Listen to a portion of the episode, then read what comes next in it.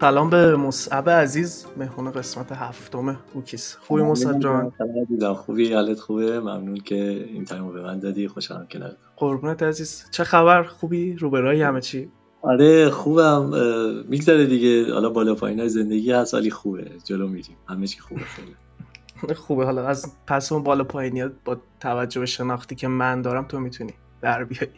من یه قربونت برم. من توضیحی بدم که برنامه مقدمه خاصی نداره و سوالات من کاملا شاید شلخته و بی ربط و بی نظم باشه و یه تشکرم بکنم که اینجایی چون خیلی باحالی من با زبون راحت باد می‌تونم صحبت بکنم. یکی از دلایلی که اینجا اینه که خیلی راحت میشه باهات صحبت که و این خیلی خوبه. و البته خب آدم به روزی هم هستی و رفرنس های تازه میدی که این جذابیت رو بیشتر می‌کنه. من سری میرم سر سوال. سوال اول من اینه که الان مصعب دقیقا کجای زندگیشه و داره چی کار می‌کنه؟ یه معرفی کوچیکی بکن خودتو تا بهتر بشناسیمت ببینیم تا کجا می‌تونیم پیش بریم. مصعب کجای زندگیشه؟ من فکر می‌کنم که مصعب همواره یعنی هر موقع این سوال از من بپرسی می‌تونم بگم که در حال رسیدن به یک هدفی هستم. هر زمان این سوال از من بپرسی. در حال تلاش کردن به رسیدن به چیزی هستم. به طور کلی اینجوری زندگی می‌کنم. حالا می‌تونه یه قله کوه باشه می‌تونه یه کار درسی باشه یا یه پژوهش باشه یا هر چیز دیگه. این مصعب اینه. همواره در حال تلاش.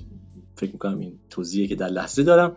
و سال بعدی چی بود؟ سال دوم فراموش کردم. سال دوم اینه که خودت یکم معرفی بکنی. اون چیزایی که اون رشتهایی که تحصیل کردی و حالا تحقیق داری می‌کنی یه کوچولو توضیح بده. چون برنامه یه جورایی به اونم مربوط میشه. یعنی یکی در میون شاید سوالا حالا یه ذره اطلاعات عمومی باشه یه ذره از خود مصعب بدیم. یعنی من صرفا سعی کردم اینجوری باشه. بفرمایید. چشم. حتما. جونم برات بگی که من خب فکر کنم که حالا بچه‌ها بیشترشون می‌دونن. من Northern Illinois درس می‌خونم تو ایالت ایلینوی. سال دوم دکترامه توی دپارتمان computer science و روی field مورد علاقم کار می‌کنم دیگه. شبکه های عمیق عصبی deep learning و همین شاخه از هوش مصنوعی. ادامه field مورد علاقه یعنی همین هوش مصنوعی که تو ارشد توی شهر اهواز میخوندم. چمران اهواز هستم و الان هم تو این field دارم حرکت می‌کنم. آره اینجوری. درسته مرسی. خب ببین این با توجه به حالا صحبتی که الان کردی من شاید خیلی ندونن اصلا اساسا هوش مصنوعی چیه که حالا مصعب داره توی field ش کار می‌کنه. اگه بخوای تعریف بکنی باید ولی قبلش یه هم فهمی داشته باشیم که اصلا تعریف هوش چیه در این حالا کلمه خب، هوش مصنوعی؟ آره یه توضیح بهمون سوال خوبیه میلاد. خب به طور کلی ماشین هوشمند که می‌تونه زنده باشه یا غیر زنده باشه به تعریفی که می‌شناسیم یعنی زیستی باشه و غیر زیستی. خب ماشین هوشمند ماشینیه که توانایی حل یک مسئله رو داره. یعنی می‌تونه یک مسئله رو حل بکنه یا نسبت به اتفاق دنیای بیرونش یک آگاهی داره و نسبت به اون یک خروجی تولید می‌کنه. ما به این میگیم که ماشین هوشمند خب؟ و هوش مصنوعی دقیقا همینه. وقتی که ما می‌خوایم اشاره بکنیم به اینکه این ماشین ماشین زیستی نیست. یعنی همون توانایی حل مسئله رو داره ولی زیستی نیست. یعنی چی؟ یعنی در روند تکامل به وجود نیومده. مصنوع دست انسان این میشه هوش مصنوعی. اما خود هوش چیه؟ هوش در واقع میلاد من فکر می‌کنم تعریف درستی ازش هست البته شاید حالا خیلی موافق نباشن ولی من فکر می‌کنم که هوش در واقع یک رتبه است که ما به توانایی اون ماشین در تسکی که بهش اختصاص دادیم میدیم. می‌تونه این تسک دوباره برای ماشین زیستی باشه غیر زیستی. مثلا ما میگیم که آقا هوش طرف مثلا 120 یعنی به نظر میسه بعضی از سوال هایی که به ریاضیات مربوط هست رو خیلی خوب می‌تونه حل بکنه. ممکنه شما میلاد مثلا بگی که من خیلی حافظه خوبی دارم. یکی رو یه بار ببینم چهرهش هیچ وقت یادم نمیره. به نظر میرسه یک شبکه عصبی مغز شما هست face detection می‌کنه و خیلی خوب این اطلاعات رو می‌تونه. مثلا ما میگیم one-shot learning داره توی کامپیوتر. خب؟ یعنی با یک بار دیدن می‌تونه اطلاعات رو به خوبی save بکنه. اون سامانه شما اون هوش مصنوعی که داره این کار رو انجام میده می‌تونیم بگیم که دقتش خیلی بالاست. هوش بالایی داره. چرا نسبت به تسکی که داره آگاهی کاملی داره.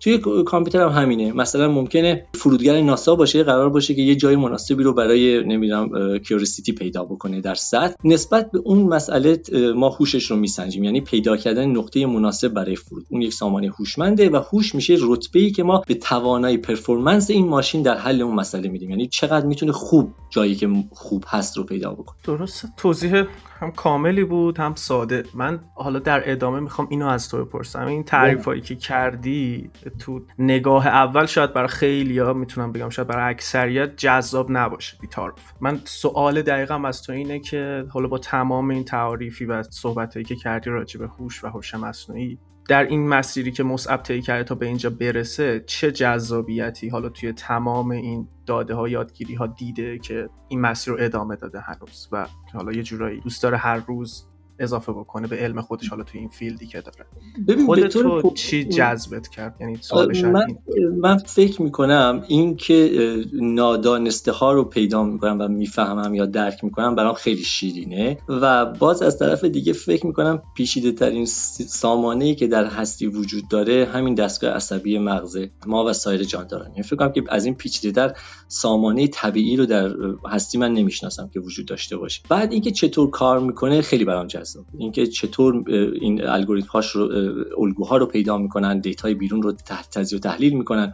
برای همین من دو تا فیلد رو خیلی دوست داشتم از همون کودکی. کودکی که منظورم حالا یکم تو نوجوانیه. یکی واقعا neuroscience بود خیلی دوست داشتم که بدونم که تو مغز چجوری داره کار می‌کنه. یکی هم هوش مصنوعی. ولی خب با توجه به رشتم خب این طرفی اومدم و بیشتر الان خیلی خوشحالم. چون فکر می‌کنم روی کردی که هوش مصنوعی داره خیلی داره جالب به سوالات کلیدی پاسخ میده. سوالاتی که می‌تونه حتی ایدئولوژی ما رو جهان بینی ما رو عوض بکنه. یعنی سوالهایی که شاید سالهای سال فلاسفه به اون پاسخ می‌دادن یا حالا شاخهای دیگه علم با دانش سنتی در بهش پاسخ میدن. ولی الان ما می‌دونیم که انگار که می‌تونیم قانع بشیم در هوش مصنوعی و نوروساینس که حتی این سامانه پیچیده این درک عجیبی که داریم داره ما رو این این دانش قانع می‌کنه که حتی پاسخ چرایی و چگونگی این رو هم می‌تونیم در دنیایی که فیزیکی هست پیدا بکنیم. یعنی نیازی به توصیفی خارج از این دنیا نداریم. انگار همه این پیچیدگی قابل توصیف قابل تعریف نیازی به نیروی عجیب و غریب یا المان هایی که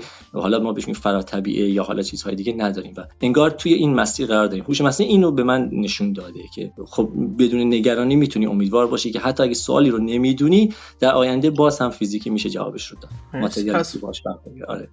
درسته. پس من یعنی فهم تا اینجا اینو متوجه شدم چون یک چیز خیلی پیچیده ایه و تو یه علاقه ای داری به این پیچیدگی و حل کردن حالا یه سری مسائل باعث شده که این حالا جذابیت داخل این رشته باشه برای که بتونی آره. از به روز بودنش هم خب برام جذابه دیگه. یعنی فکر می‌کنم که به روز بودن دانش روز کلا جذاب هست برای همه. حالا در کنار اون اینش برای من خیلی جذابه میاد درست. یعنی علم حالا تازه دیگه نسبت حالا به بقیه چیزا. من سوالی که حالا اینجا برام پیش میاد با توجه به این تعریفایی که کردی. بیا یه فرضی با هم بکنی من چون می‌خوام بدونم که حقیقتا خیلی از این حالا آی و سیستم عصبی و نوروساینس حالا توی این پلتفرم من خیلی شنیدم. حالا بیرونم ویدیوهای زیادی ازش هست راجع به یه سری رشته ها به نظر من اوورریتدن مثلا مثل کیهان شناسی به نظر من خیلی تأثیری توی روند زندگی آدم ها نداره. بیا یه فرضی بکنیم که افرادی که حالا این تخصص رو دارن سه برابر بشن و بودجه هم بودجه هم که اختصاص داده شده به این رشته تو کل دنیا سه برابر بشه. این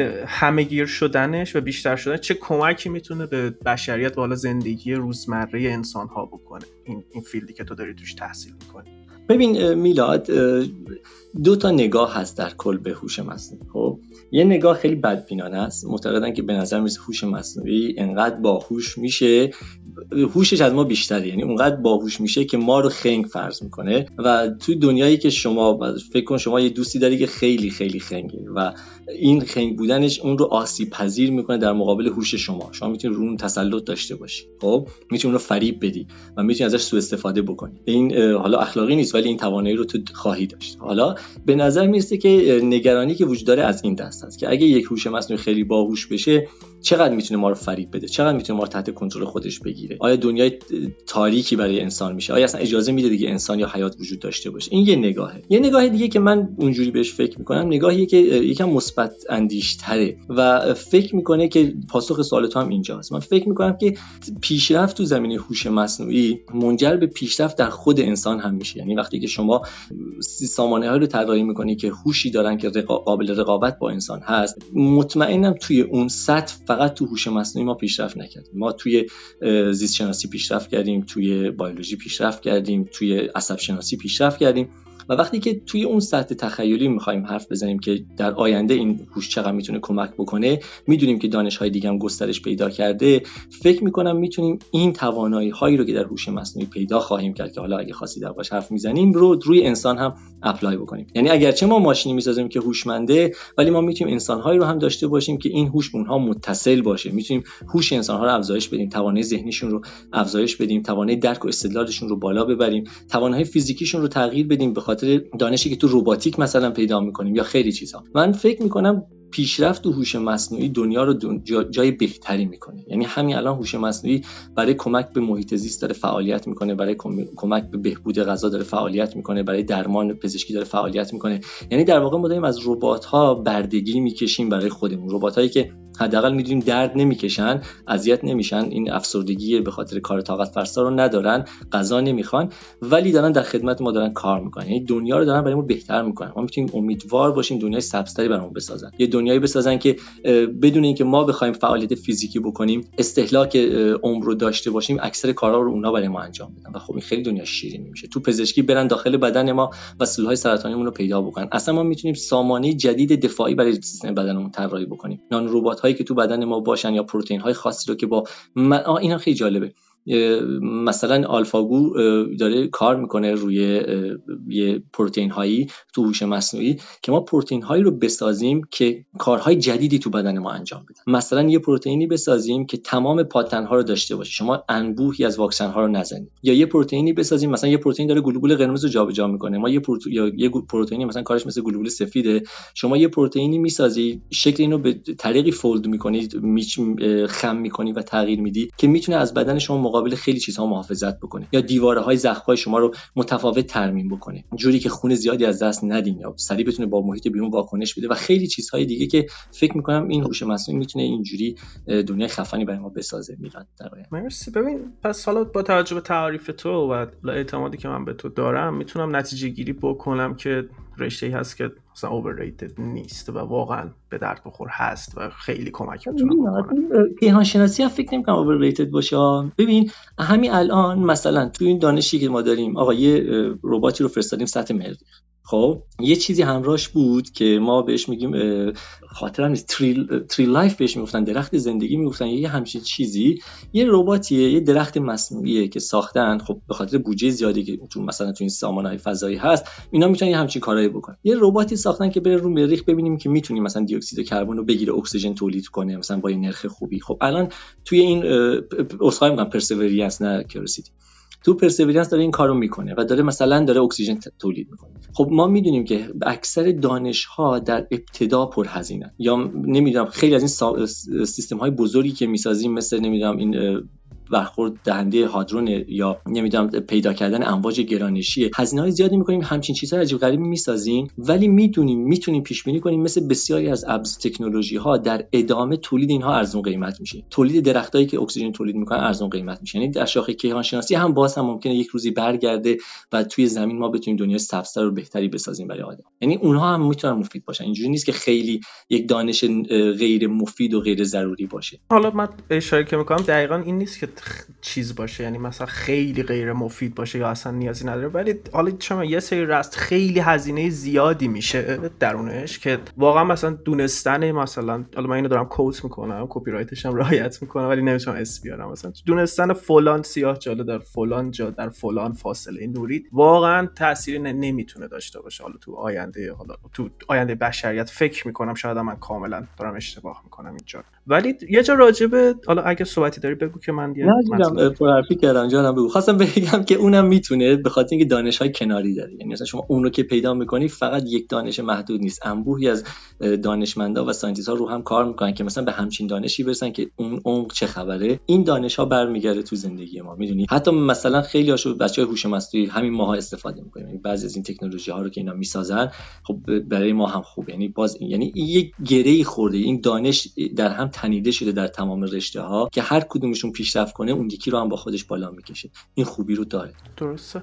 باش من پس باید بیشتر برم حتما بخونم نه خب نمیگم درست نمیگی من درست نمیگم ممکنه نه نه خب من از روی بهتر بگم شاید از روی کم بوده اطلاعات این حرف رو زدم و اون پیچیدگی هایی که الان گفتی و در هم تنیدگی و شاید من متوجهش نشدم یا نمی‌دونم ببین یه جای صحبتت این نگاه بدبینانه رو گفتی به هوش مصنوعی و چیزی هم که من حالا رسانه ها انگار دارن پروموت می‌کنن همین بخششه. بخش این نگاه ترسناک به ای آی که چه می‌دونم شما بعد در آینده نمی‌تونید کنترل داشته باشید روی اینها و تحت سلطه اینها قرار می‌گیرید. یه مطلبی هم من خوندم راجع پروژه فیسبوک احساس می‌کنم خیلی زرد بود و اگر اشتباه اگر حالا درست نیست حتما تصحیح بکن که تونستن دو تا ای با هم ارتباط برقرار بکنن و تبادل اطلاعات بکنن ولی حالا کسایی که تخصص داشتن نتونستن این اطلاعات رو حالا کدای اطلاعاتی رو بتونن بازخونی بکنن و بفهمن که از چه طریقی چه صحبتایی داره رد و بدل میشه. اول بگو این این چیزی که من خوندم پروژه مال پروژه فیسبوک فکر کنم سال 2010 هم کلا آره شاد این, این درسته. البته بگم من واقعا خودم نرفتم این پیپرشون رو بخونم ولی منابع معتبری که می‌شناسم اینا تایید کردن این رو که حالا داشتن با هم صحبت می‌کردن. ولی اون اصلا تهدید نیست. اینو بهت بگم که ته... کلا درباره ترس حرف زدن خوراک خوبی. یعنی شما وقتی مردم رو حسابی میترسونی درباره دنیایی که ممکن ترسناک باشه صحبت می‌کنی خود به خود فیدبک زیادی می‌گیری و خب می‌دونی که این رسانه ها اینو خیلی دوست دارن. ولی درباره این دوتا ماشینی که با هم حرف می‌زنن و اینا خاموش کردن خیلی یه چیزی که ما دقت نمی‌کنیم اینه که اون دوتا ماشین طراحی شدن که فقط حرف بزنن. طراحی نشدن که بدونن دارن حرف می‌زنن. این خیلی نکته کلیدی است. یعنی اگرچه اون دوتا ماشین دارن حرف می‌زنن اگرچه من همه الان من دارم روی یه الگوریتم کار می‌کنم که بتونم مثلا حالا این الگوریتم نویس به زبان نویسنده های مختلف متن بنویسه. خب یعنی وقتی که متن می‌نویسه متنش رو مثلا به یکی من نشون بدم فکر کنه که نمی‌دونم مثلا شوپنهاور نوشته. فکر نکنه که یه هوش مصنوعی تولید کرده. در حالی که اون متن به هیچ عنوان قبلا نوشته نشده بود. خب درسته که این سامانه داره حرف می‌زنه داره دیالوگ ایجاد می‌کنه ولی نمی‌دونه که داره این کار انجام همین که نمی‌دونه اون تهدید خود به خود از بین میره. این که ما می‌دونیم داریم حرف می‌زنیم علتش اینه که سامانه های دیگری در مغز ما هستن که دارن این سامانه که توانایی حرف زدن یا توانایی شعر گفتن یا توانایی ریاضی نوشتن رو داره رو کنترل می‌کنه. سامانه که می‌دونه که مثلا شعر با نصر با نظم فرق می‌کنه مثلا. کجا از نظم بخوام استفاده کنم کجا از نصر بخوام استفاده کنم. اون سامانه ها نه اینو نمی‌دونستن. فقط حرف می‌زدن و در طول ترین شدن با هم دیگه ممکنه که به نحو دیگه با هم دیالوگ تولید بکنن که این دیالوگ چیزی که ما می‌خوایم نیست. در واقع مزخرف داشتن به هم می‌گفتن. اینجوری بگیم خیلی بهتره. یعنی اون یه رشته مزخرفی تولید می‌کرده. اینم در جواب مزخرف گاربیج این گاربیج اوت چون وقتی آشغال بدی آشغال هم تولید خروجی می‌گیره. اونم یه مزخرفی جوابش داد. یعنی چیز خیلی عجیب و غریب یا ترسناکی نیست. به می‌رسیم که یعنی صحبتی که کردی اون نگاه بدبینانه چون بازخورد مست... بازخورد بیشتری داره یا بهتر بگم ویو بیشتری می‌گیره خیلی داره پروموت میشه و آره. تهدید الان آنچنان مثلا اصلا رباتیک بیار وقتی که حالا این خبر گذشته رو بخونده و رباتیک حرف می‌زنیم مثلا آقا ربات ها میان کارخونه ها جای ما رو می‌گیرن فلان. ولی الان ربات ها اومدن آسایش بیشتری برای ما آوردن و شغل های جدید ایجاد شده. یعنی دانش هم شغل جدیدش رو ایجاد می‌کنه هم تهدیدش به مرور از بین میره. ما اونو کنترل می‌کنیم حالا نوع شغل عوض شده دیگه یعنی درست حالا یه ذره از این فضا دور بشیم یه ذره راجب خودت من می‌خوام. یعنی یه سوال دارم که راجب خودته. این با توجه به حرفایی که الان زدی و شناختی که حالا من نسبت به تو دارم نشون میده که هم مطالعه آزاد زیادی داری هم تحصیلات خوبی داری و حرف برای گفتن داری. ولی این حرف برای گفتن داشتن و تحصیلات تو تا حالا باعث شده که به کسی از بالا به پایین نگاه بکنی و این این توهم رو ایجاد کرده که فکر کنی از کسی که داری باش صحبت می‌کنی بالاتر هستی یا مثلا این من نمی‌دونم منظورم تونستم خوب برسونم بهت یا آره خیلی روشنه. ببین چرا پیش اومده که من صحبت کردم و به من گفتن که صحبت شما بسیار بالا از پایین بوده و دلخور شده. ولی خب من این قصد نداشتم. می‌دونی؟ نمی‌خوام بگم که نه این نگاه رو نداشتم. شده که به افرادی صحبت کردم نه اینکه من از اونها بالاترم. ولی می‌دونستم که چیزی که میگم درستتر از چیزی که اونها میگن. و برای همین مثلا این حرفم رو زدم با قاطعیت زدم. مثلا شاید جدی صحبت کردم. یا یه جایی به خصوص جایی که بحث اجتماعی میشه مثلا توی درد اجتماعیه و من می‌دونم که طرف این نظر اشتباهش در راستای استبداد هست اونجاها من بیشتر ناراحت میشم تندتر شاید صحبت بکنم مثلا یکم اون آرامشی که مثلا درباره بحث علمی داریم نه. ولی حرفمو همین حرف یعنی همون سعی می‌کنم در چارچوب منطق باشه ممکنه حالا افراد اینجوری برداشت کرده باشن. ولی من واقعا فکر نمی‌کنم کسی از کسی بالاتره. ولی به شدت باور دارم که سطح سواد افراد با هم یکی نیست. سطح استدلالشون توانه استدلالشون یکی نیست با هم متفاوته. ولی اینکه تحقیر بخوام تحقیرشون بکنم نه. اما چرا؟ پیش اومده شاید تو عصبانیتی بوده تو چیزی بوده حرفی زدم که پشیمون شدم و حالا یا عذرخواهی کردم یا نشده. فرصتش نبود ولی من من تا حالا ندیدم از تو که حالا این این چیزو داشته باشی ولی قاعدتا بر هر کسی امکان داره پیش بیاد. ولی یه تفاوت بزرگی تو با حالا افرادی که از بالا به پایین نگاه می‌کنن و حالا خودشون رو جزو الیت های مثلا جامعه می‌دونن اینه که تو معتقدی که این کار حالا اگر من اشتباه می‌کنم بگو و تصحیح هم کن هر جا که حس کردی ولی به نظر می‌رسه که تو معتقدی که این رفتار رفتار اشتباهیه و رفتار درستی نیست که به خاطر حالا تحصیلاتمون یک جایگاه خاصی رو برای خودمون در نظر بگیریم تو گفتگوهای معمولی. به نظر تو چی باعث میشه که یه عده افراد معتقد به این باشن که نه چون من فلان مدرک رو دارم یا چون فلان تحصیلات تو فلان رشته دارم اینجا من باید مثلا یه دونه جایگاه خاصی داشته باشم و من از شما بالاترم و بهترم. به نظر چی باعث میشه که این توهم حالا توی افراد ایجاد بکنه؟ میلاد نمی‌دونم توهمه یا نه ولی من فکر می‌کنم که آدم ها همیشه در حال رقابتن. یک رقابت درونی در ما هست یک چیزی در درون ما هست که میگه مبارزه کن. پیروز این رقابت باش. این می‌تونه در انتخاب یک همسر باشه می‌تونه نمی‌دونم در انتخاب یک شغل باشه در برنده شدن در یک argument باشه. انگار خیلی تکاملیه. این اشتیاق به بهتر بودن. ما مسابقه می‌ذاریم که نفر اول بشیم تلاش می‌کنیم خوشحال میشیم که نفر اول بشیم. خب این به این معنیه که خوشحالیم که کسانی دیگه از ما پایینتر بودن. یعنی اینها همه هست. من نمی‌خوام کسی رو شماتت نمی‌کنم که اینجوریه. خب میگم که خب حالا حال می‌کنی با اینکه مثلا اینجوری هستی نوش جونه. ولی من فکر می‌کنم وقتی که با افرادی اینجوری حرف می‌زنیم اون افراد کمتر تمایل دارن حرف ما رو بشنون. وقتی مثلا با یکی حرف می‌زنی و نگاهت خیلی تحقیرآمیزه گاردی می‌گیرن افراد که ممکنه حرف شما درست شنیده نشه. ممکنه بگه که این فردی که داره اینجوری حرف می‌زنه که مثلا این اخلاق اخلاق پسندیده ای نیست ممکنه اخلاق ناپسندیده دیگه هم داشته باشه. چی؟ سوء استفاده کنه از دانشش بفرد یعنی من نمی‌دونم یه چیزی رو. این دار... چون می‌دونه داره من رو فریب میده. مثلا چون آدم مغروریه ممکن آدم دروغگویی هم باشه. کلا وقتی که شما برچسب منفی بخوری بد قضاوت میشی. ولی وقتی که نه شما مثلا خودتو چیز نمی‌کنید. سعی می‌کنی اون گفتگویی که انجام میدی گفتگویی باشه که دوستانه تر به نظر می‌رسه که من دوست دارم اینجوری باشم. همیشه اینجوری نیستم واقعا. ولی اینجوری به نظر برسه خب میگه که دنبال این نمیگرده که من اگه نمی‌دونم بذار یکی رو پیدا کنم که جوابشو بده یا یکی دیگه حتما جوابشو داره. سعی می‌کنه اندیشه کنه دیگه. میگه خب این که ادعایی نداره داره یه حرفی می‌زنه بیا درباره حرفش مثلا فکر بکنیم با هم. برای همین من با بچه‌هام که میان معمولا لقباشون رو صدا نمی‌زنن. سعی می‌کنم اسمای کوچیکشون رو صدا بزنم یا حالا اگه واقعا سنشون جوری باشه که نتونم با فامیل صداش ولی به نظر من حالا نکته درستی گفت یعنی این این مدل نگاه یعنی حداقل ضرری که داره اینه که اون اون دریج اون راه گفتگو رو میبنده دیگه. حالا من سعی کردم از باب گفتگو استفاده نکنم چون اینجا خیلی استفاده میشه.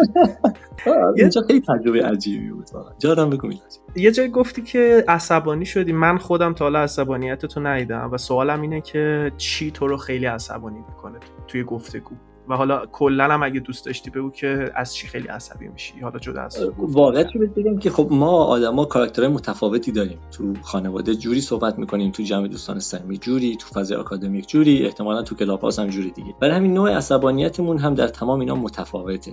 یعنی اونجوری نیست که مثلا ما بگیم که این آدم رو چون مثلا عصبانی نشده خیلی آدم کولیه. نه ممکنه مثلا جای دیگه جور دیگه عصبانی میشه خیلی حتی بعد عصبانی. شاید ممکنه یکی خشمش رو جای دیگه خالی می‌کنه و اینجا با آرامش میاد و همین نمیشه واقعا قضاوت کرد آدم ها رو. ولی اینکه چی منو عصبانی می‌کنه گفتگویی که سمیه منو عصبانی یعنی گفتگویی که می‌دونم به قصد گفتگو نیست. مثلا تحقیر توش هست یا فریب توش هست یا عدالت توش نیست. مثلا با یکی گفتگو می‌کنی حس بکنم که طرف دیگه واقعا صادقانه گفتگو نمی‌کنه. قرار برنده گفتگو باشه یا به گفتگو پایان میدم یا اگه نتونم خب اون آرامشم از دست میدم. حالم خوب نیست اون گفتگو.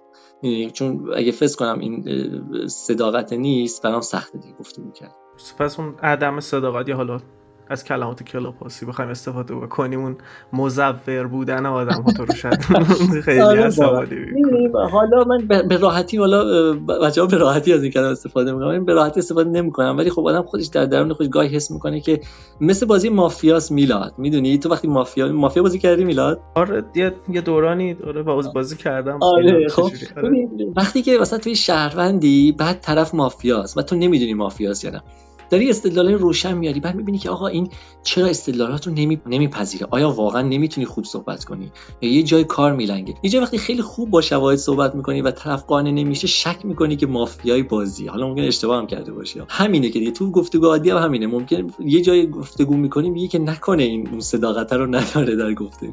درست آره تقریبا مثال خیلی خوبی بود. یعنی و مخصوصا حالا تو این پلتفرم. اکثرا انگار یه جایی دارن مافیا بازی می‌کنن بیشتر تا اینکه حالا یه گفتگوی شکل بگیره یه آره. دیتایی داده بشه. از یک تا ده به خودت چقدر نمره میدی توی حل مسئله؟ یا اینکه به نظر چقدر آدمی هستی که می‌تونه مسائل رو حل بکنه؟ یا یه اتفاقی بیفته توی لحظه بتونه یه ریاکشن درستی رو بده؟ ببین تو لحظه به خودم نمره بالایی میدم کلا در لحظه خوب تصمیم می‌گیرم مثلا از یک تا ده چند تا به خودت نمره میدی؟ خارج از تواضع اگه نباشه به خودم نمره بالایی میدم. یعنی در لحظه کلا آدم تصمیم گیر خوبیم فکر کنم مثلا نه بدم به خودم در لحظه در بدترین لحظات ها یعنی لحظاتی که مثلا پیش اومده لحظاتی که کسی فوت کرده یعنی مثلا مرگ دلخراشی بوده یا یک حادثه بوده حمله بدی بوده یا چیزهای اینجوری تو شرایط عجیب غریب خیلی بودم. میلاد و فکر کنم اون position اون موقعیت که قرار می‌گیرم می‌تونم تصمیم خوبی بگیرم. برای حل مثلا باز همینه. شاید نمرات دیگه ای در اخلاق یا رفتار و زندگیم باشه ولی بر کلا چیزهایی که ذهنی مربوطه معمولا خوب. تجربه خودم بوده که خیلی تصمیمی نگرفتم که به ضررم باشه. ولی چرا؟ یه جاهایی تجربهم کمتر بوده. الان خب الان نسبت به خب خیلی بهتر ولی شاید توی بعضی چیزای اخلاقی نمره مثلا خیلی خوبی به خودم ندم. شاید کسایی ناراحت کرده باشم. نمی‌دونم. نه اینکه آدم بدی باشم ولی شاید نمی‌دونستم یا چیزی بوده که افراد ناراحت کرده. هرچند شاید بعضی وقتا فرصت نشده از بعضی عذرخواهی بکنم ولی آره. نه خیلی ادعایی ندارم که همیشه آدمی بودم که همونقدر که منطقی بودم همونقدر یا حداقل همونقدر که می‌دونستم کار درست چیه همون کار رو هم کردم. یعنی سعی کردم اینجوری باشه ولی بعضی موقع نه دیگه واسه ناراحتی هم شد. حالا فد فد سرت من اینجوری میگم چون بعضی وقتا اتفاقا میفته دیگه. خب حالا تو تو تو تا اشتباه نکنی که آدم بهتری نمیشی. من می‌دونی فکر می‌کنم این چیزیه که ما همه چیزو که فرصت نیست که یه معلمی باشه که بپذیریم. ضمن اینکه اگرم بشنویم ازشون شاید سخت باشه اپلای کردن. ولی وقتی که زندگی درسایی با آدم میده میگیم که خب این اشتباه بود درسته دقیقا. بعد اصلا یه صحبتی من از یکی شنیدم حالا اسمش الان یادم نیست. اینه که مثلا راجع به خط قرمز داشت می‌گفت و می‌گفت ما تا زمانی که یه سری خط قرمز رو رد نکنیم مثلا نمی‌تونیم بفهمیم خط قرمز کجاست آره اینه. حالا از یک تا به خود نه دادی؟ حالا یه مسئله من طرح می‌کنم برای یعنی یه موقعیت باید طرح می‌کنم. عجب آدم نامردی. حالا توی موقعیت می‌خوام چیکار گفتی که مسئله چقدر خوب حل می‌کنی. نگفتی که چقدر زمان می‌بره حلش کنی. نه حالا من اصلا گفتم تو لحظه اصلا چیدم برات که اینو بپرسم گفتم تو لحظه تو سرعت و اینا. همه رو گذاشتم بگی که ببینم چقدر می‌تونی اینو حل بکنیم فکر کن یه توی شهری فکر کن مزرعه شترمرغ داری و یک گروهی را افتادن که شترمرغ ستیزن و شترمرغا رو می‌کشن هر جا ببینن. و تا یک ساعت دیگه میان توی مزرعه تو و قرار شترمرغای تو رو سربنیس بکنن. تو شترمرغات چی کار می‌کنی؟ و اگر که قایم می‌کنی پنهانش می‌کنی حالا بهتره بگم کجا پنهان می‌کنی؟ اینو نه اصلا همچین ریسکی نمی‌کنم با جونشون بازی کنم. بلا فاصله درو باز می‌کنم با خودم میبرمشون آزادشون می‌کنم. تو بیابونی جایی که از شهر خارجشون می‌کنم بلا فاصله قید سرمایه رو می‌زنم ولشون که زنده بمونه یعنی پس فرار رو به قرار شترمرغ ترجیح میدی دیگه. چون نمی‌دونم که می‌تونم در مقابل اون جمعیتی که میگی تک نفری محافظت بکنم از این شترمرغایی که دارم این ریسک رو نمی‌کنم جونشون رو به خطر بندازم. حداقل اجازه میدم خودشون از جونشون محافظت بکنم سعی می‌کنم فرارشون جالب بود اینا ولی حالا شاید بعدم شترمرغا گیر این افراد بیفتن در ظلم حداقل آره. گفتم بهت بدم. اگه باز نمی‌کردم که همشون حتما میمردم ممکن بود خودم هم بکشم یعنی چون احتمالا من اونجا فریاد می‌ذارم میایستادم جلوشون که بابا اینا زندن و فلان و اینا. ممکن بود هممون با هم بمیریم. حداقل شاید دو سه تا اون زنده بمونیم.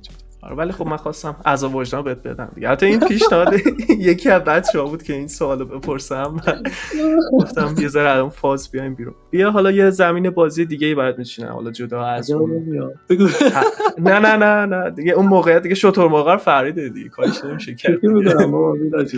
قربونت. می‌خوام ببینم که فکر کن حالا یه, یه تصوری بکن یه دنیا رو در نظر بگیر که نه فقری توش هست و هیچ انسانی برای زنده بودن یا زندگی کردن نیاز به کار کردن نداره. تمام کارها داره حالا توسط ربات ها انجام میشه و بهتر بخوام بگم اساسا دیگه دغدغه‌ای برای انسان وجود نداره یا بهتره بگم تمام جواب سوالهاش رو گرفته توی اون دوره. اگر تو توی اون دوره زندگی بکنی خودت رو با چی سرگرم می‌کنی؟ و خودت سر خودت رو به چی مشغول می‌کنی؟ حالا این سوال منه. من فکر می‌کنم که اگه همچین دنیایی وجود داشته باشه احتمالا ما خیلی شبیه سازای شگفت انگیزی داریم در اون زمان یعنی شبیه سازایی که واقعا ویژوال ریالیتی هایی که واقعا واقعی هن. یعنی تفکیکش سخته با دنیای ما اگرچه فکر کنم خیلی بعیده همچین زمانی ولی فرض دیگه فرض محال نیست. من فکر می‌کنم تو بسیاری از این فضاها لذت کشف و جستجو رو اونجا تجربه می‌کنم. مثل یه بازی کامپیوتری که شما بازی می‌کنی امروز اونجا احتمالا مثلا شاید تو رمان ایزدان همه آسیموف مثلا غرق بشم شبیه سازی که اونو شبیه سازی یا نمی‌دونم تو فضاهایی که مربوط به جنگ های گذشته از یه کاراکتری بخوام انتخاب کنم. تفریح می‌کنم دیگه تو این فضای بازی کامپیوتری بازی می‌کنم.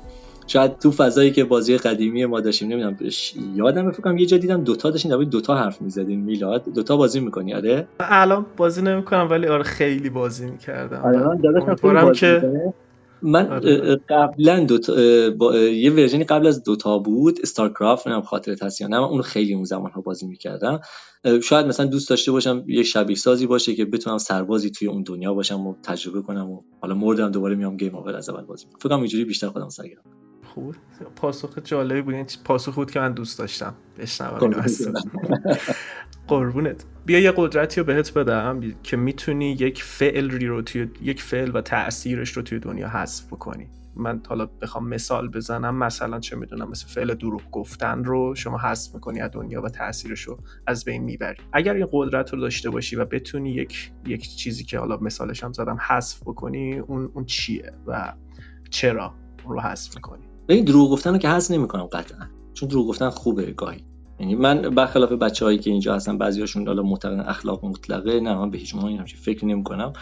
حتی شکنجه کردن هم مثلا حس نمی‌کنم. چون به نظر می‌رسه که ما پیش دکتر میریم خب ما عملا مورد شکنجه قرار می‌گیریم دیگه. درد می‌کشیم دندون پزشکی میگه درد می‌کشیم. ولی دیگه اونجا شکنجه نیست. با اینکه داره آسیب می‌بینیم واقعا سخته بگیم یه فعل رو حذف کنیم.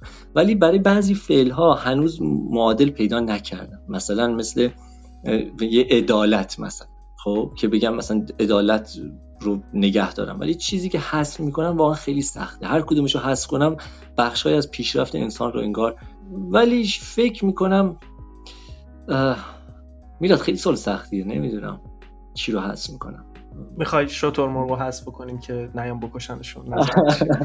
من فکر می‌کنم که خشم رو شاید حذف خشمگین نباشیم شاید بهتر باشه دنیا نسبت به گونه های دیگه نژاد دیگه و چیزهای مثل حداقلش در آرامش تصمیم بگیریم چون خشم خیلی نمی‌دونم اعتقاداتمون ممکنه حرفی بزنیم ما رو خشمگین بکنه کاری بکنیم چون خشم عقل رو شاید زایل بکنه. آره شاید خشم رو حس می‌کنم حالا بهش فکر نکردم واقعا. جالب پاسخ قشنگی بود. یعنی حالا من دروغ گفتنم مثال زدم قاعدتا. دروغ فوایدی داشته که هنوز هست و آره. هنوز استفاده می‌کنی. یه جای حرفت گفتی که خوشحالی از اینکه این مسیر رو انتخاب کردی و حالا تونستی توی این مسیر قدم بذاری. اگر زمان توی یک شرایط فرضی باز من امروز سوالام با تو خیلی فرضیه. اگر برگردی به ده سال عقب و مصعب الان قرار باشه توصیه بکنه به مصعب ده سال پیش چه توصیه می‌کنه دقیقا؟ و چی میگه؟ به نظر خودت اگر یه سری حالا جدا از اون حالا علمی که الان داری و اینا چه توصیه حالا بهتر بگم اخلاقی یا حالا نمی‌دونم. دقیقا چی میگی ده سال پیش به خودت؟ یعنی اینجوری بپرسم شاید بهتره تا سوگیری بدم به جمله. اینو دوست جواب شاید برگردم پیش بگم که یه کوچولو شاید مثلا صبورتر باش بخشنده تر باش آرومتر. آره چیزی که الان شاید اون موقع اگه انجام میدم شاید مثلا اوضاع متفاوت تر بود. می‌گفتم یکم آرومتر باش مهربان تر باش چیزی نمیشه. جای خاصی قرار نیست به آره. البته همیشه یه مقدار اینو دارم ها ولی شاید اونجوری بود کمتر پیش می اومد مثلا کسی ازم دلخور بشه. اگرچه من فکر می‌کنم که ایراد نداره آدم از ما دلخور بشن دیگه. یعنی قرار بود کسی دلخور نشه فکر می‌کنم آدم بسیار احمق و ساده لوحی بودیم که دنبال این بودیم که همه راضی باشن ازم ولی شاید بعضی ناراحتی ها رو نداشتم دیگه. اینجوری بهتر بود. درسته پس صبورتر باشی و به خودت بگی که خیلی آره. هم حالا خیلی خیلی آره، جدی نیست انگار.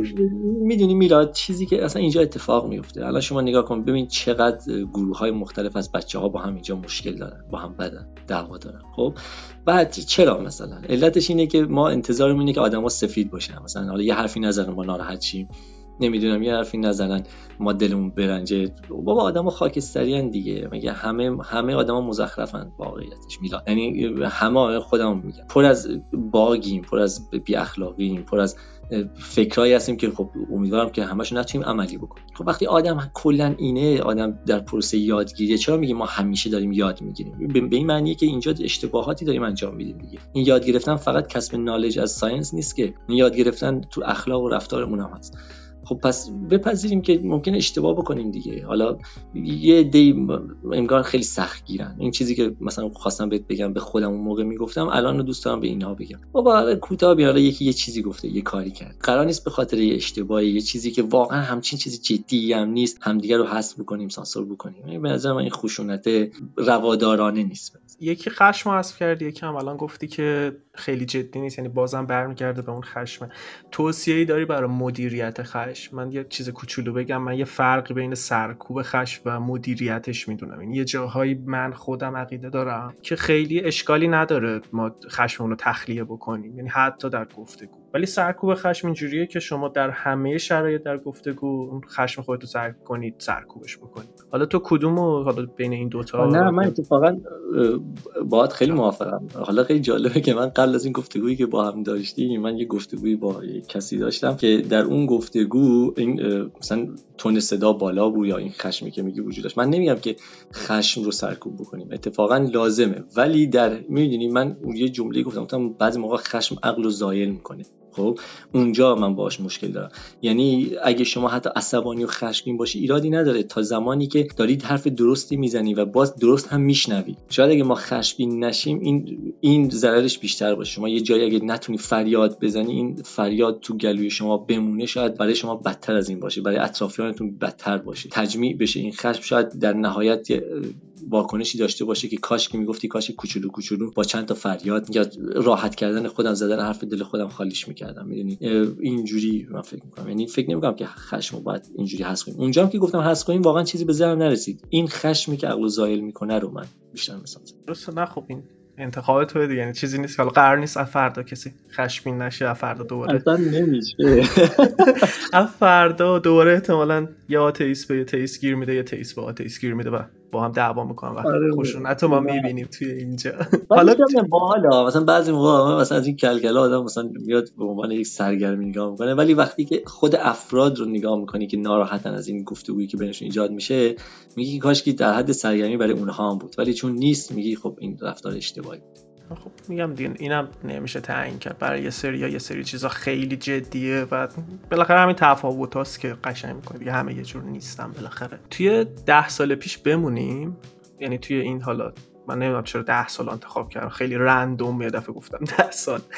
ولی دوست دارم که بگی چه منابعی رو به ما معرفی می‌کنی برای مطالعه آزاد راجع به رشته خودت.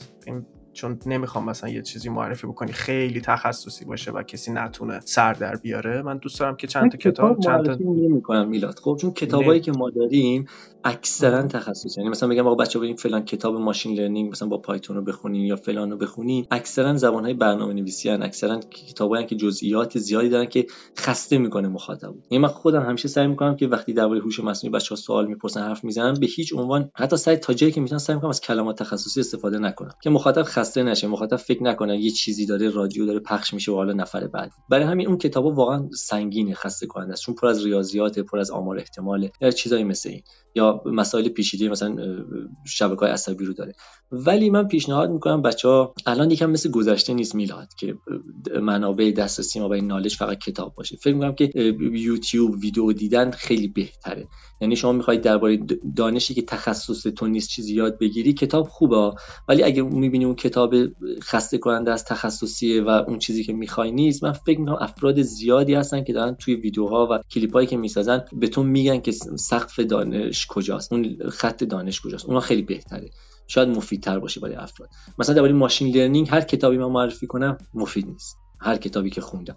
ولی کسی که تخصصش کامپیوتر. حتی بچه های کامپیوتر مثلا الان خیلی جالبه میلادی دیروز یکی از دوستان رشته کامپیوتر زنگ زده بود درباره machine learning داشت از من سوال می‌پرسید و من داشتم براش تخصصی توضیح می‌دادم. یعنی حتی بعضی بچه رشته خودمونم کار نکردن اینو. برای همین خب مفید نیست دیگه. ولی ویدیو ببینی یه چهار تا کلیپ توضیح میده که آقا ما داریم تو machine learning چیکار می‌کنیم دنیا چه جوریه علم چی پیدا کرده اینجوری. درست. کار خودت البته یه ذره اینجا سختتر کردی. خب این سوالی که بر من پیش میاد چون توی یوتیوب خیلی مطالب زردم هست. این به قول معروف سره ناسره رو ما چجور تشخیص بدیم؟ یعنی اگر چند channel ی توی ذهنت هست در ادامه معرفی کن و یه توضیح بده که آقا بالاخره یه سری channel ها هستن و اصلا چه ویو زیادی هم می‌خورن ولی حرفایی که می‌زنن خزعبلاته و اصلا با واقعیت خیلی فاصله داره. این تشخیصش چجوری میلاد مگه channel ها رو بعدا باید بفرستم؟ الان به اسم چیزی حضور ذهنم نیست ولی من فکر می‌کنم برای تشخیص سره از ناسره اون چیزی که این روزا خیلی صحبتش هست نکته کلیدیه. می‌دونی؟ اون چیزی که کلیدی تفکر نقاد. یعنی شما حرفی رو که میشنوی قرار نیست که هر چی رو که شنیدی بپذیری. و این توانایی رو داشته باشی که حدس بزنی که آیا این واقعا واقعیت اتفاقی که داره میفته آیا های جدی رو داره پاسخ میده آیا تو شبه علم داره حرکت می‌کنه یا نه. و بعد با دیدن یک ویدیو و یک رسانه این کار ممکن پذیر نیست یعنی امکان پذیر نیست. یعنی تو باید ویدیوهای مختلف رو ببینی کلیپ های مختلف ببینی توی موضوعی نظرات مختلف رو بشنوی و وقتی که این مقدار تفکر نقادانی درست داشته باشی بتونی تحلیل بکنی می‌تونی حدس بزنی که کدومشون درست تره.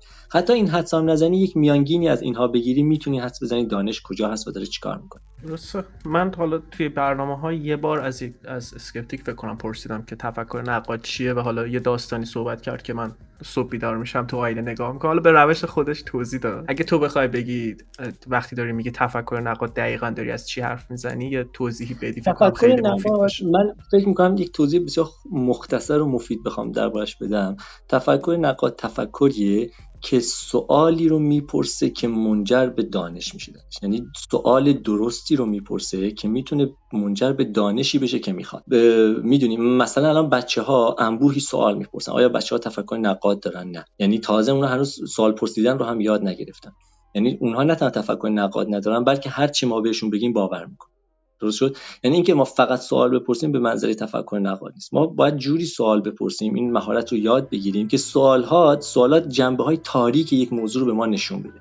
اگه یک ادعایی مطرح میشه یک مسئله مطرح میشه این توان داشته باشی سوالی بپرسی که نشون بده که ادعای شما آیا کاور می‌کنه همه چیز رو جهان شمولی داره آیا bug ی داره یا نه. شما بتونید bug های یک پاسخ رو پیدا بکنید. تفکر نقاد اینجوری سوال می‌پرسه. من فکر کنم اینجوری کار کرده. درسته پس می‌رسیم طبق صحبتی که کردی ما باید سوال بپرسیم و این سوال ها دست بذاره روی جایی از اون مطلب که سعی در نفیش یه جورایی داشت سعی در نفی اون ادعا داشته باشه اون سوال. حالا من اینجوری تعبیر کردم تو ذهن خودم. یعنی سوال خوب اینه که شما از باگ های حالا یه طبق گفته خودت باگ سیستم رو سعی کنی در بیاری و شروع کنی سوال پرسیدن که چرا حالا این خطا هست. حالا کانشسش رو فکر کنم خیلی بردیم بالا بذار سوال بپرسم. من این چیزی بگم. من خیلی اتفاقی الان چت باز کردم. بار اولی که چت باز می‌کنم. از یکی دو باز کردم نرسم بخونم حرف بچه‌ها رو. ولی الان باز کردم خوندم. بچه‌ها یکیشون نوشته که چند تاشون نوشتن که یوتیوب منبع نیست. این بچه کامل درسته. یعنی به هیچ عنوان برای یک حرف آکادمیک یوتیوب منبع نیست. اصلا نمی‌تونیم روش حساب بکنیم. اما ما باید واقع بین باشیم. توده مردم نمیاد پیپر بخونه. مثلا من تو توییترم درباره بعضی از دستاوردهای هوش مصنوعی حرف زدم. خب؟ حالا خیلی پست‌ها زیاد نیست.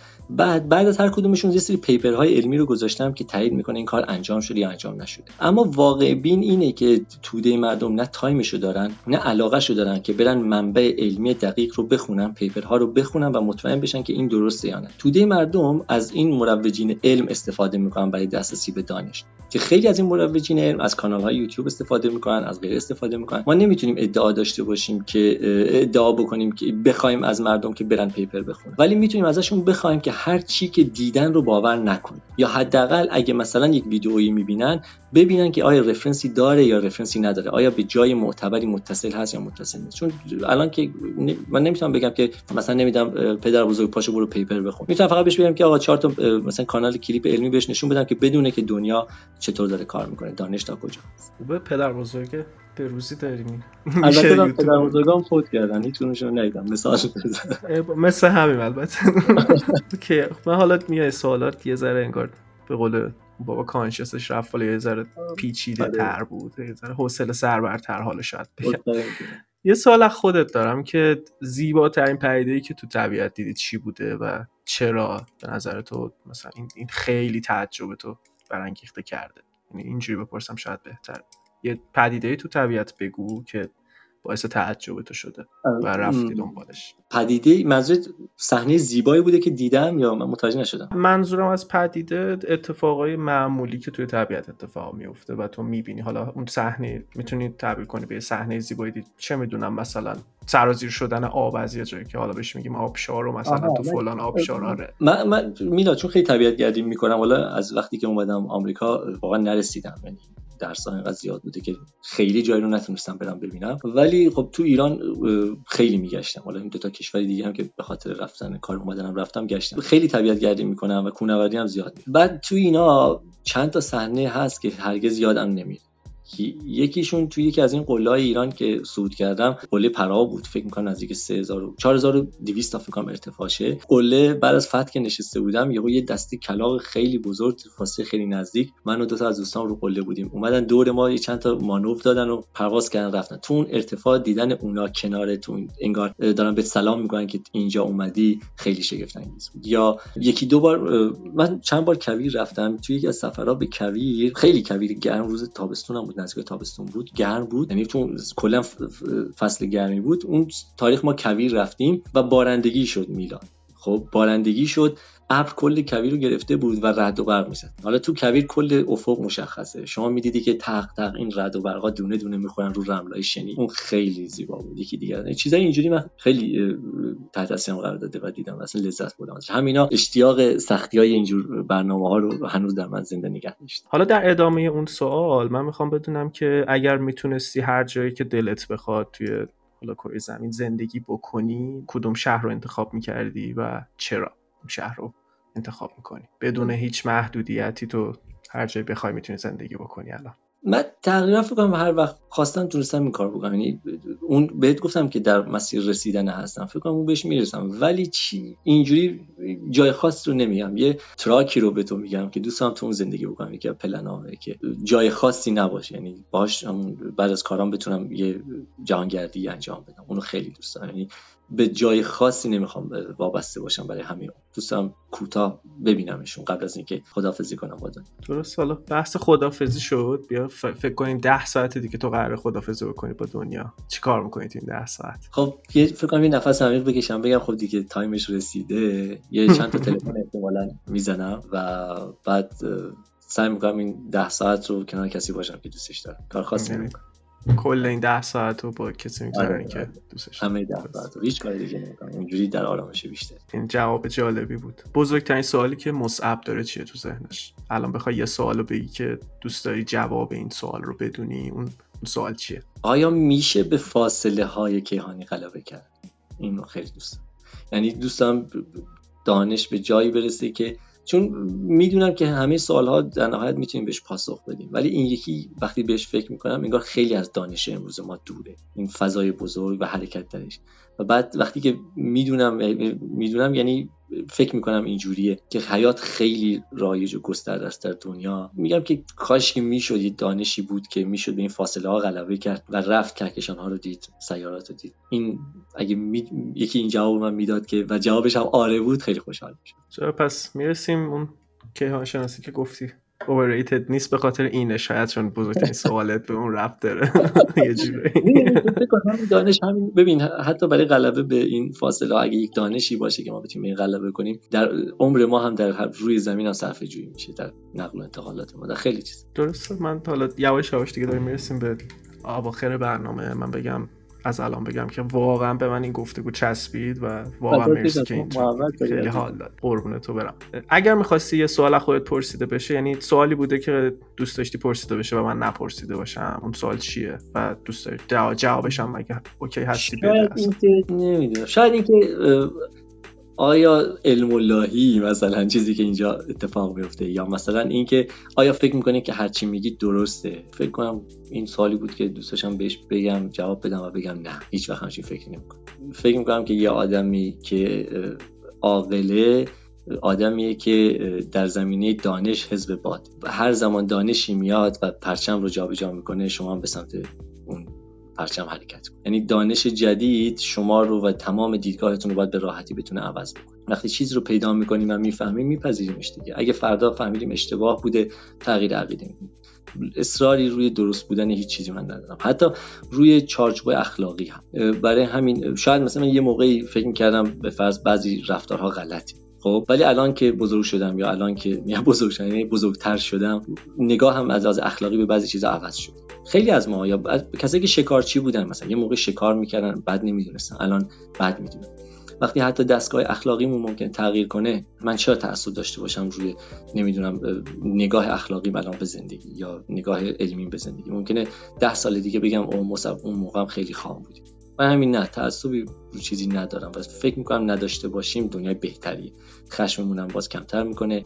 باعث میشه که رواداری بیشتر باشه و اوپن باشیم برای ایده های جدید هم سوال باحالی بود هم حالا جواب باحالی دادی و حالا به نظر من یکی از فاکتورهایی که حالا این تعصب رو شکل می‌گیره این مقاومت در برابر کلمه نمیدانمه. انگار اگر بعضی از ماها یاد بگیریم که آقا یه سری چیزها رو ما نمی‌دونیم و به راحتی میشه گفت که نمی‌دانم انگار این تعصبم یواش یواش کمتر میشه. حالا این نظر من می‌تونه کاملا اشتباه باشه. به عنوان سوال آخر که از همه مهمونا من می‌پرسم می‌خوام از تو بپرسم که آزادی یعنی چی؟ مصعب اگه بخواد آزادی رو تعریف بکنه چجور تعریف کنه؟ من فکر می‌کنم میلاد آزادی یعنی خواست و توانایی انجام هر آن چیزی که می‌خوای. تو می‌خوای و دوست نداری اینو محدود کنی. اما به نظر می‌رسه که انگار سخته که آزادی مطلق باشه. ممکنه من چیزی بخوام که برای تو بد باشه. ممکنه من جان تو رو بخوام. اینجا مقداری آزادی رو ما محدود اگرچه میگیم که دنیای آزادی داریم می‌سازیم ولی واقعیتش اینه که ما برای اینکه دنیای ما بیشتر دنبال اینه که دنیای امن بسازیم. برای همین بعضی آزادی ها رو انگار مجبوریم محدود بکنیم با وضع قانون. ولی خود آزادی یعنی اینکه بخوای و بتونی هر چیزی رو که خواستی بتونی انجام. ولی نه دنیا اینجوری نیست. ولی ما سعی می‌کنیم تا جایی که انگار به نظر می‌رسه تجربه نشون داده تا جایی که این آسیبی نمی‌زنیم دنیا رو جای بدی نمی‌کنیم اجازه بدیم افراد تا جایی که می‌تونن اون چیزی رو که می‌خوان بتونن انجام فکر که آزادی اینجوری. حالا می‌تونه گفتگو باشه می‌تونه رفتار باشه می‌تونه ایدئولوژی باشه یا هر چیز تعریف جالبی بود یعنی می‌تونم بگم شاید جزء حالا تاپ 5 تعریف هایی بود که تا الان من شنیده بودم. توی حالا این برنامه های خودم البته. من باز تشکر می‌کنم. مرسی اینجا بودی. خیلی چسبید این گفتگو و گفتگو لذت بخشی بود قربونت برم. فدای تو بشم.